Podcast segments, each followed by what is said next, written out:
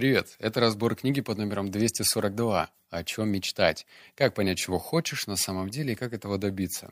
В этом выпуске тебя ждет 5 выводов. Заспойлерю. Четвертый вывод просто гигантский, но при этом полезная информация там ого-го. И пятый вывод тоже просто восхитительный.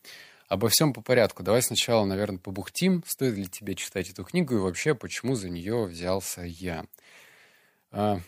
Все, что ты будешь слушать дальше, похоже, знаешь, на такие проблемы белых. Ну вот как ты 241 книгу до этого прочитал, и что ты мечтать не научился.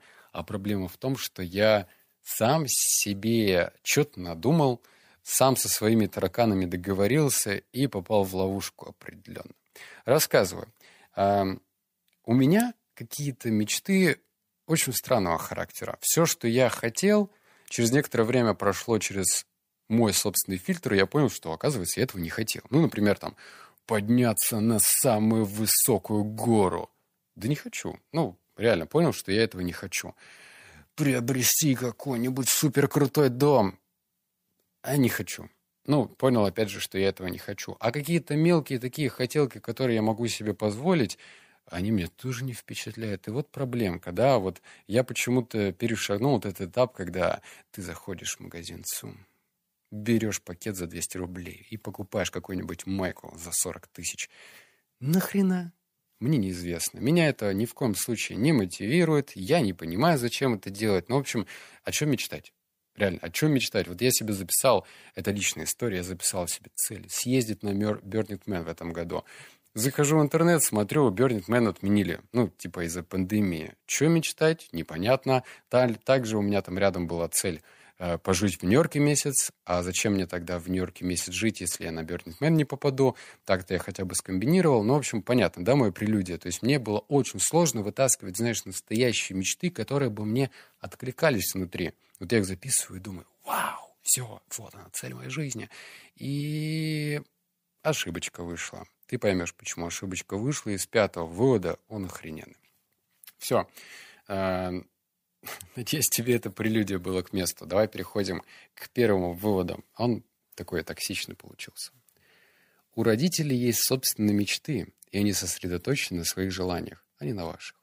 У них сложились образы успешных сыновей и красивых, обеспеченных дочерей, хорошо устроенных в жизни детей, которые можно гордиться перед окружающими. Очень немногим родителям доступна такая роскошь, как душевное равновесие, которое помогает осознать, самое разумное для ребенка — найти свой путь и следовать ему. Жить в соответствии с установками семьи все равно, что всегда ходить в платье подружки невесты, заказанном для чьей-то свадьбы. Очень редко чужая мечта по-настоящему вам подходит, тогда как ваша похожа на наряд, шитый специально для вас. И эта мечта стоит любых усилий. О, божечки. Я сейчас сам э, нарываюсь на то, что буду говорить не очень приятные вещи, но буду в некоторых моментах себя останавливать. Родители не выбирают. С этим, ну, чем старше ты становишься, тем какие-то новые фазы взросления ты проходишь. Если раньше я говорил, бил себя в грудь, ну как, вот, вот во всем виновата мама или во всем виноват папа, ну вот, вот это вот все, юношеский максимализм. Чем старше становишься, тем понимаешь, значит, так и должно было быть, я стал сильнее и так далее. Но вот интересная метафора. А, заезженная фраза «твой стакан наполовину пуст или наполовину полон», он относится к кому? ну, там, оптимистам, пессимистам. А что, если посмотреть на эту метафору с точки зрения других желаний? Например, родители говорили, вот в детстве ты вырастешь, станешь тем-то, пойдешь учиться на того-то станешь, потом заведешь за меня, там, допустим, уже решили, когда там ребенок должен был быть. Ну, в общем, все это является наполнением для этого стакана. Я еще думал, а что, где мои мечты? А места не было, получается, если, опять же, рассматривать метафору со стаканом. Могу ли я утверждать на 100%, что эта метафора про наполняемость мечт будет и относиться к тебе – не могу. Все индивидуально. Опять же, говорю, отношение к родителям со временем меняется. Но если об этом написал автор, значит, ну, что-то в этом есть. Правда? Вот номер два. Порой наши желания кажутся странными. Или мы приступаем к их воплощению в неожиданный момент. Но если вы чувствуете, что вышли на верную дорогу, не отступайте. Доверяйте животным инстинктам. Они определяют, в каком темпе двигаться и сколько мы можем вынести. И подсказывают нам ходы, которые порой кажутся абсурдными. желанию можно доверять. Подумайте, чего вам хочется, и когда появится какое-нибудь желание, поступите как Джесси. Пусть вас не беспокоит, насколько оно практично, начните действовать. В странных желаниях есть практичность, превыше рациональных объяснений. Желание укажет вам верное направление лучше, чем любые правила или добрые советы. А ведь практичный же вывод получился. И обрати внимание, что здесь получается, что чем дольше ты будешь искать какое-то точно подобранное, гибкое желание, подходящее к тебе, тем больше ты будешь прокрастинировать и оттягивать эту задачку. Рассказываю. Есть определенная методология, которой я пользовался, когда ставил задачку. Ну, например, если ты просто вот хочу, хочу, хочу, хочу, хочу лабрадора, хочу, хочу дом себе построить, и при этом это все хотелки находятся у тебя в голове, очевидно, что, ну, либо ты вообще к ним не приблизишься, к реализации этих хотелок, либо они у тебя будут очень долго растягиваться, и об эффективности тут речи не идет. А, э, очень правильная методология была в том, что тебе нужно сфокусироваться на несколько мечт, и, например, написать заметку. Вот я хочу пункт 1 это, пункт 2 это. Вот у меня получилось 5 пунктов. Затем сделать из этой заметки удобочитаемый формат, разместить его как э, фон для телефона, чтобы после разблокировки ты сразу э, видел эту заметку. Я, собственно, записал, но я тебе уже сказал. Там, это Birdit Man, который отменили, пожить в Нью-Йорке месяц, пожить в Сан-Франциско месяц, в Телеграме 1 миллион подписчиков и купить дом в Праге. Вот, причем здорово. Я это все поставил и такой думаю, смотрю на эти на цели. Не могу сказать, что это меня мотивировало, но это мне, знаешь, что дало? Это мне дало повод развиваться и дальше а, как-то более гибко подходить к изменению этого списка. Например, я тут себя поймал на мысли, что а что я хочу в доме-то жить? Ну вот, откуда у меня появилось это желание? Неужто мне с детства твердили, э, мужчина должен построить дом, там, воспитать ребенка и что там, дерево, да, дерево. Откуда, почему? А вдруг вообще это не мое? Вдруг я не захочу жить в доме? И к тому же сумма за постройку дома, она была весьма великовата для меня. То есть у меня не было, знаешь, другой контрольной точки, где я бы мог утвердиться в собственных силах, что я такую сумму могу заработать. То есть сильно большой был разрыв. Я покупал себе дорогую машину, но она и близко не стоит по э, финансовым затратам, чем покупка дома. Ну, то есть вообще близко. А смогу ли я решить? Как я решить? Что там дом? В ВМЖ, например, не дают в Чехии. Как я буду покупать дом? На кого? Ну, в общем, очень много было таких разных, не то что страхов, но таких стоп-факторов, которые меня и бесили, и беспокоили. Через некоторое время я начинаю анализировать, анализировать, смотреть на этот список, и он у меня начал меняться. Вот про что этот вывод. Что за мечты я себе напридумал, может быть, скажу позже. Вот номер три. Я уже назвала вам четыре серьезные причины начать действовать как можно скорее. Первое – это помогает думать. Второе – это наводит блеск на самооценку. Третье – это привлекает удачу, принимающую форму нужной информации и возможностей. И четвертое – это оттачивает инстинкты. Так вот, пятая, самая важная причина, если, несмотря на ощущение тупика, вы заставляете себя э, добиваться цели, вы активируете и вытащите на поверхность внутреннее сопротивление, которое загоняет вас в тупик.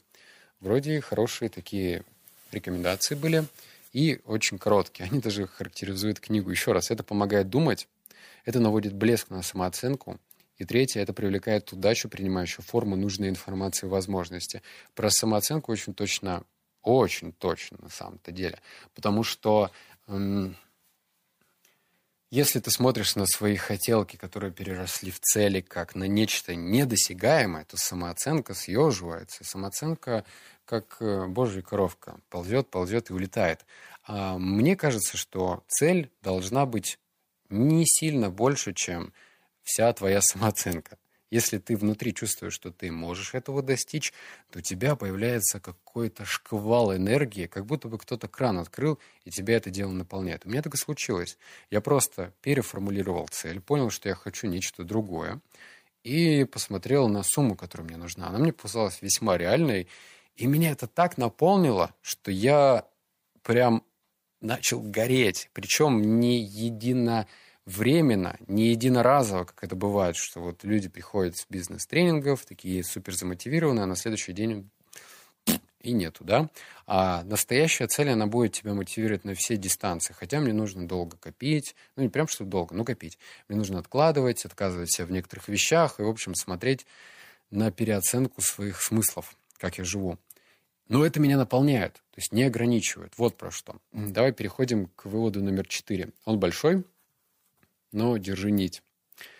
Надо забыть все, что вам внушали по поводу работы со смыслом, и увидеть, что имеет смысл лично для вас.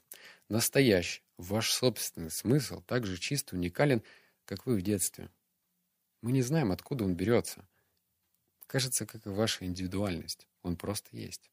Его не надо создавать, надо просто открыть. Личный смысл связывает ваше глубоко скрытое дарование со всем остальным миром. Кем бы вы ни оказались, садовником или строителем, кинорежиссером или врачом, если вы делаете предназначенное вам, то переживаете единение со своей душой и с миром вокруг. Садовник чувствует, что служит красоте и преклоняется перед природой. Строитель или режиссер чувствует, что применяет свои способности, создавая произведения, которые восхитят мир. Врач чувствует, что использует свой интеллект, знания и навыки, исцеляя людей. Самый первый шаг в поисках подходящей вам работы – увидеть связь между любимым делом и достойным делом, работой со смыслом. Вот здесь я не просто так остановился, потому что это одно и то же. Если вам кажется, что вот так ставить себя на первое место эгоистично, подумайте. Когда вы занимаетесь любимым делом, вы делаете подарок не только себе, но и всему миру. Пикассо не пытался кому-то помочь, если на то пошло. И Эйнштейн не пытался, во всяком случае, когда работал над теорией относительности. Они просто хотели делать свое дело, и делали его. И это было для них так важно, что они не могли выбросить его из головы. Усилия их были очень личными, замкнутыми на себе, даже эгоистичными. По крайней мере, ничьи посторонние благополучие не занимало их во время работы. Даже у тех, кто спасает мир, есть какая-то личная цель, которая не следует, помогая больным или оздоравливая планету. Они прислушиваются к зову своей души. Они просто пытаются быть хорошими людьми. Пора развенчать миф, что надо выбирать между личным удовлетворением и осмысленной работой. Чтобы получить одно, необходимо другое. Великая работа требует любви, а любви к работе, так же, как и любви к людям – Чувства не поддаются расчету. Чтобы жить насыщенной и полноценной жизнью, надо искренне, надо искать не то, что правильно вообще, а то, что правильно для вас. Я сделаю глоток воды, с твоего позволения, потому что долго читал. После этого вывода мне как-то спокойнее стало. Почему? Потому что, опять же, фильмы голливудские фильмы или какие-нибудь книги, неправильные книги, навязывают или навязывали какое-то неправильное мироощущение, что если ты предприниматель, то тебе нужно изменить мир. Там, наверное, в Калифорнии или в Сан-Франциско, если ты встретишься со стартапером, он скажет тебе за бокалом смузи, ну как же, мой стартап изменит мир, или мое дело там же делает что-то еще, а ведь логика-то может быть идти от обратного.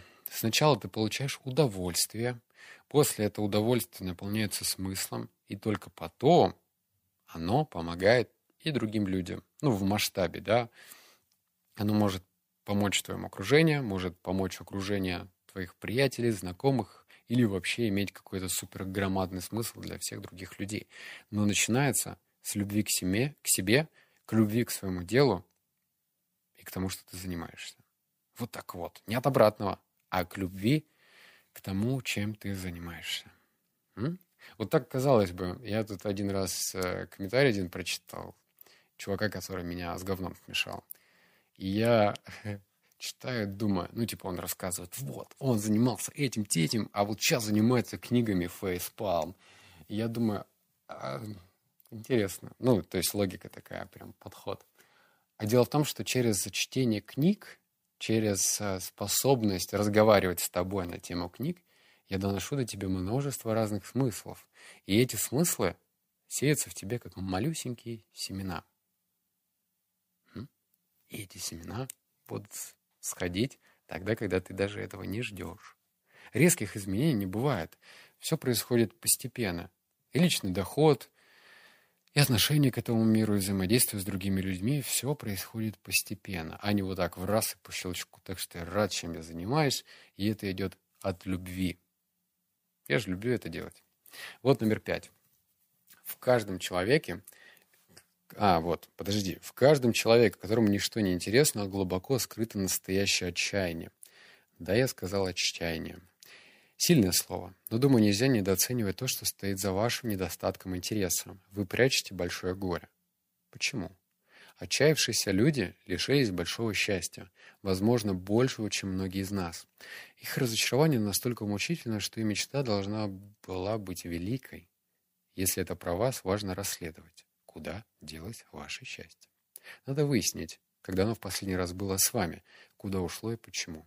Если вы не можете точно указать события из недавнего прошлого, с которого началась ваша негативность, и думаете, что всегда были таким, у меня для вас есть новость.